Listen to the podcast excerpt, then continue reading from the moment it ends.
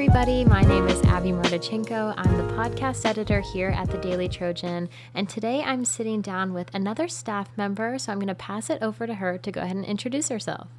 Hi, my name is Sophia Ungaro. I'm the features editor at Daily Trojan. I'm a senior at USC studying journalism. We're sitting down today to discuss a project that the Daily Trojan has been working on, the Native Student Supplement, as Indigenous Peoples Day approaches. So, Sophia, I'm sitting down with you today to get to know a little bit more about you and this supplement that we've been working on. Can you tell us a little bit about how you came to work for the Daily Trojan and the stories that you feel most drawn to or that you feel have been most compelling in your time here?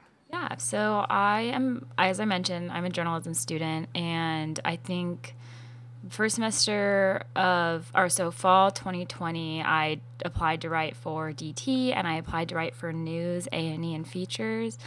And I really started to love write. I'd always liked writing feature stories best. Um, and the fact that like DT gives a whole section for you to do that was something that I really enjoyed. Um, I started writing a lot for A&E, I think, at first, and then like a pretty good bit of news. And I think I did two features. I wrote for the supplement that semester, which was Latinx Student Supplement. And um, my roommate and I actually wrote a piece in it together about the history of Latinx activism at USC.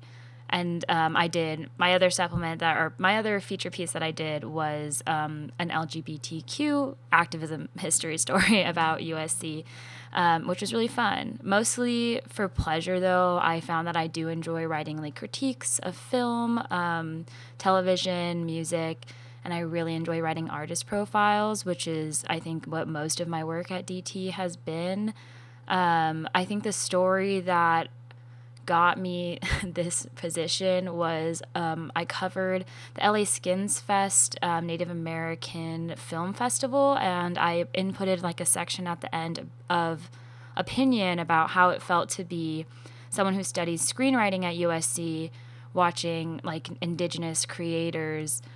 Um, have their film shown and like talk about what they how that or what that meant to them and i believe that was also on indigenous peoples day last year um, and then in the spring semester, Raymond, who was the editor in chief at time, emailed me and was like, "Hey, nobody applied for the features editor position. Would you would you want to do that?" And I said, "Yes." And um, I've been doing it since spring of 2021 or 20. Yeah, spring 2021. And to segue into the supplement that we're putting together now. Can you provide a little bit of background into the, the Native Student Supplement? Talk about you know the ideation behind it, the creation, the design, the reporting, um, and the significance that it holds here at Daily Trojan. Yeah. So when Maria, the other features editor, and I were planning student supplements for or the supplement we wanted to do for the semester, I noted that last semester, one of I didn't write this story for DT, but it was something that I wrote for one of my internships. I wrote a story about um, how Native Americans celebrate Thanksgiving and look at Thanksgiving because I thought that was like a very interesting concept.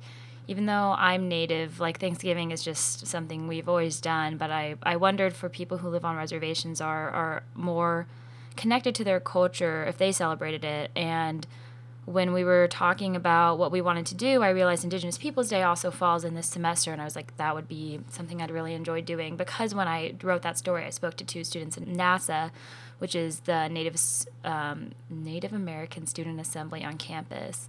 We pitched the idea to Twisha and Angie, and they really liked it.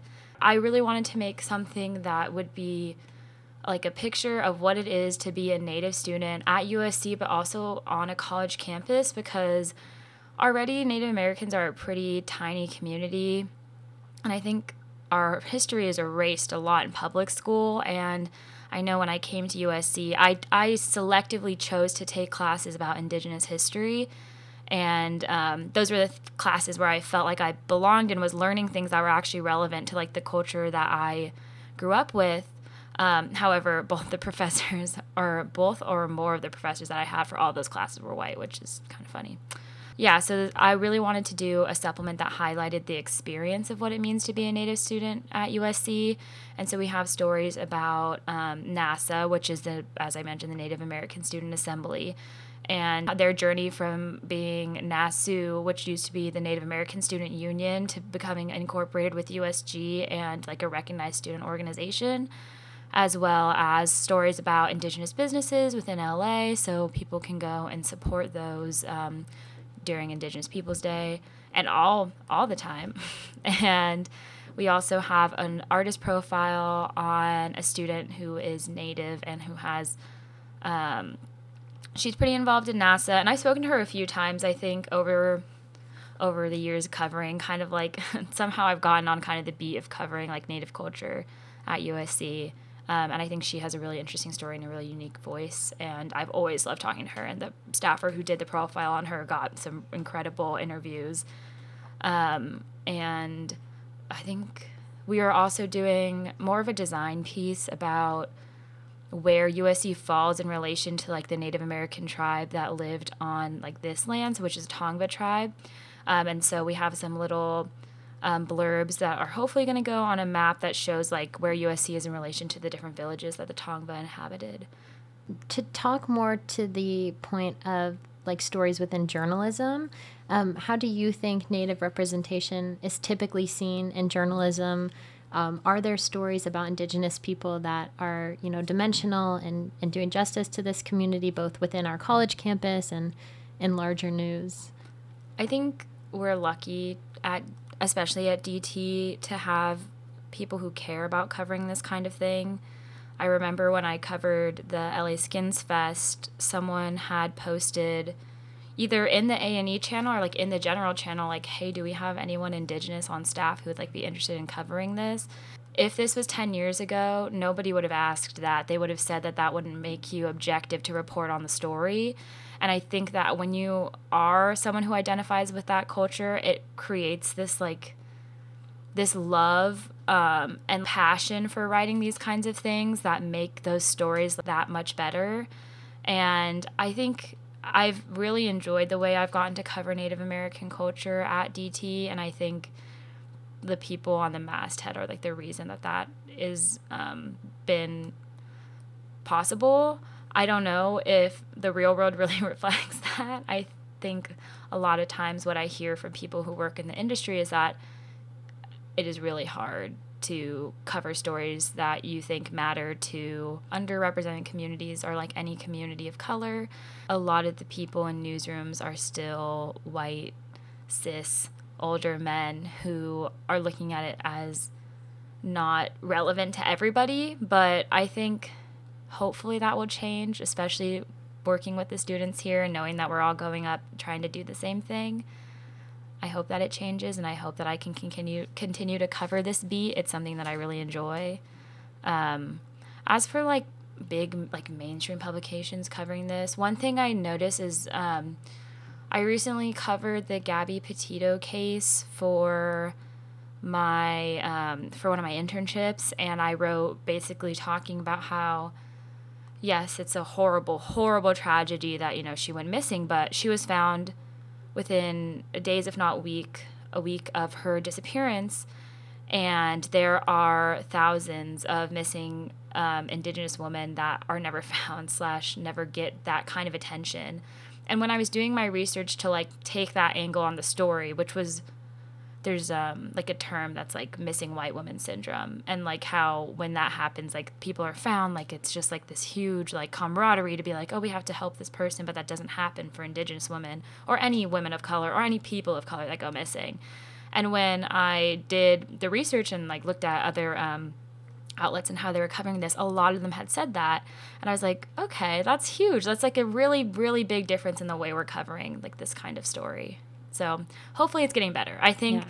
the resurgence of like the Black Lives Matter movement and like the call for equality that's kind of started since like summer 2020 has improved things a lot. Yeah, I know like within my classes as well, that's both of the things that you spoke about. The first one being how often people are told um, that they can't report on something that pertains to their identity because they're biased or they can't be objective, but that standard never really applies to white journalists or mm-hmm. male journalists who can essentially have the freedom to cover whatever mm-hmm. stories or movements or whatever it might be going on. Um, and how that can be alienating and isolating in the newsroom when you have so much intimacy with a topic and you can't even bring that context or that larger pattern um, yeah. or knowledge to yeah. a subject. you know, talking about what is getting better um, in the news, where do you want Native representation, both in the field itself and in the stories that are written around and about Native people, to change and progress? I think it all requires like just like diversity within the newsroom, which I think diversity in the newsroom is definitely improved, but it's also diversity at like for the gatekeepers, like the people who like are the ones who decide what is news and like what gets published. Um, editors, managing editors, like those kinds of people also need to like have a diverse background and make sure like even if they don't that they're listening to the people who do um, one thing that's always really fascinated me is that 30 ish years ago, maybe longer, all of the people who had like the biggest jobs, like the New York, the editor of the New York Times, editor of LA Times, like those kinds of people were like 27 when they had those jobs at the beginning. But now you're lucky if you get to be like a full time staff writer at that age. So it's always interesting to me to think like, okay, well they got that job at a young age and then they're the ones telling us that like we're too young to t- take those jobs. So like how is that going to change? And i think i mean annenberg is if not the best one of the second i think the second best journalism school in the country. And so if these are the people that are going out into the world i have a, a good bit of faith in them the people that run this newsroom i really trust. And i think if that's the kind of people that are going to continue making decisions going forward then there should be some good luck for people who want to cover underrepresented communities. For Native coverage going forward, I just want to see Native people writing because I know they're out there. They exist. There's you can join the um, National Association of Native American Journalists. I am only a member of the National Association of Hispanic Journalists because you have to pay money, and I was like, I'll do that after graduation. But um, like, I hope that those organizations like continue to be a good resource for mainstream outlets like smaller outlets just supporting like writers who like want to continue to write about this and like cover these communities that don't get the coverage they deserve now. For the coverage of the keystone pipeline i remember discussing that in a class and the people discussing it were white women. Um, talking about how like they had to like earn the trust of the people to like cover that. And i was like oh, why didn't you just hire people who knew how to cover those people because they're their people? Which i think was when i kind of started to notice like kind of white savior complex which like wasn't a, a huge term thrown around at that time. But the way the journalists had talked about it like in that class was as if like in order to cover like native americans like you need to like be patient and like listen to them and like get every which is true. Like when you cover an underrepresented community you're not a part of you should be as like kind and understanding as possible. But i was like you also could have you could have just had like native people cover this. Like this had probably been going on for significantly longer until it was news and then all of a sudden you're like wow i really wish i had had someone who understood this community to cover it. Like that should never have to be a problem. Like you should have someone from every single community able to like cover things well and understand how um, how important that is. And it becomes tokenizing when it's like oh to report on this group of people you have to treat them this way. Like as yeah. if it's like an entire like an extra extra step in reporting when you should always be treating all of your sources with the same like respect bringing it back to usc um, and the daily trojan can you talk about you know what it means at the daily trojan to be working on a native student supplement and what that signifies as a university and as a student run newspaper I have always really enjoyed working for DT. I think the environment here is pretty open and friendly, and I feel like even though like ideas I pitched and other supplement ideas we've pitched in the past have been like, no, you can't do that. Um, I was so happy that this one was the one that got finalized because NASA is an incredibly small community, and I, even though I didn't spend a good time being a part of it, I always felt like I wish I had known about it for longer. I think I found out about it, and then the pandemic hit, so it was kind of like, you know, I wish that I had had any native like support system like on this campus, I claim my native culture like pretty lightly. Um, it's something that's incredibly important to me, but I I really want to make sure that people who also feel the same way like have a platform and have a voice. I really enjoyed working on the Latinx student supplement, which is like the other I am like Mexican and Navajo, so working on that one, I was like, this is fantastic. And doing the history of Latinx activism, like I felt like that was such a good platform to like learn about like how how fortunate I am to be in the position I am and to see how much has changed. Um, and I I wish that we had done something similar, um, like a history route of activism. The NASA piece is like the most similar to that. But um, I wanted to make sure that students feel like they're being represented, and this is a student publication, so we should be representing like everyone that we can. And one of my favorite things about working for DT is that like that will happen. Like if I I pitch that idea and people are like, "Yes, that's a that's good. We should be doing that." And I think having um, people in charge and people who are deciding like what gets published be so supportive of having a native student supplement run just means the world to me and i hope it means the world to the native students that are going to be featured as well and with the supplement coming out soon, is there any particular story or part of the supplement that you kind of felt connected to or that you're hoping readers will definitely take a look at when it does come out? Well, all of it. I hope everybody reads most of it, all of, if not every story. I wrote a letter from the editor in it, um, which is kind of just like um, a very short. I would even say it was a personal essay. It was just kind of like talking from my heart about what it meant to me to be a Native student, and so that is probably the most emotional part that I'm like connected to. I really love the artist profile. I think Jane did a great job profiling Moakea, and she has a very unique background and voice and I really enjoyed reading that and I always enjoy reading what she has to say as someone who has interviewed her for something else. I think the NASA story too will also be something that's like good to have published because I think when we were looking through the former stories written on NASA, there was only one, and it was just that they had changed, kind of like changed from NASU to NASA. So I'm glad that that will be something that like exists. I don't know. That's one of the coolest parts about DT is that the stuff we write about like stays up forever, obviously, but like it signifies the time and it it's kind of like a little time capsule of what it was like to be a native student like in 2021, which is obviously a very hectic time.